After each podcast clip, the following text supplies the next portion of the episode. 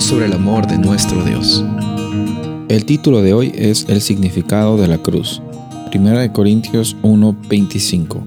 Porque lo insensato de Dios es más sabio que los hombres, y lo débil de Dios es más fuerte que los hombres. En 1 Corintios 1 del 18 en adelante, Pablo empieza mencionando la realidad de que la experiencia de la cruz, la experiencia del el sacrificio de Jesús, es comparado como una locura para las personas que no entienden la realidad de el carácter de misericordia que Dios tiene. Que muchas personas no entienden, es como locura para, para las personas que no están viviendo en una experiencia de plenitud y propósito. Dicen, ¿cómo es que esto puede ser cierto?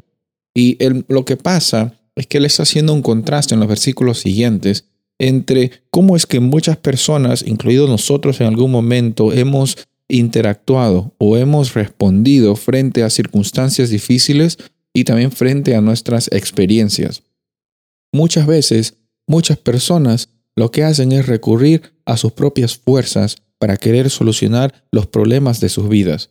Es algo que aparentemente eh, viene como cuando uno quiere solucionar las cosas, tiene quizás una buena intención en tratar de, arreglarlas con tu dinero, con tu experiencia, con tus conocimientos, con tus contactos, con tu influencia. Y muchas veces eso genera bastante ansiedad porque puede a veces que no tengas el dinero necesario para solucionar el problema. Puede a veces que tus contactos o las personas, las influencias que tú tienes, no pueden solucionar tu problema. Pueden que tu conocimiento sea escaso y, y en esa escasez, en esa mentalidad de que me falta algo, es que tú vives una vida con ansiedad tratando de solucionar el problema. Y déjame decirte, quizás en algún momento vas a poder solucionar ese problema, pero viene otro y viene otro, y viene otro. La vida va a siempre traernos incertidumbres. Y esa mentalidad de tratar de solucionar con nuestras propias fuerzas, eh, muchas veces lo que nos trae es angustia y frustración, frustración tras frustración y dificultades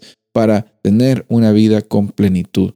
Por otro lado, entendemos que la idea del Evangelio es no son tus fuerzas, no es tu dinero, no es lo que tú haces, es lo que Cristo Jesús ha hecho por ti. El significado de la cruz es un regalo de la iniciativa de nuestro Padre Celestial al enviar a su Hijo Jesús para que Él sea el sacrificio, Él sea el que te dé propósito, Él sea el que provee plenitud. Y cuando nos anclamos en esa realidad, nos damos cuenta que Jesús dijo muchos años atrás que Él no había venido aquí para que tengamos una vida como si fuera de piloto automático, sino Él vino para que tengamos una vida con abundancia.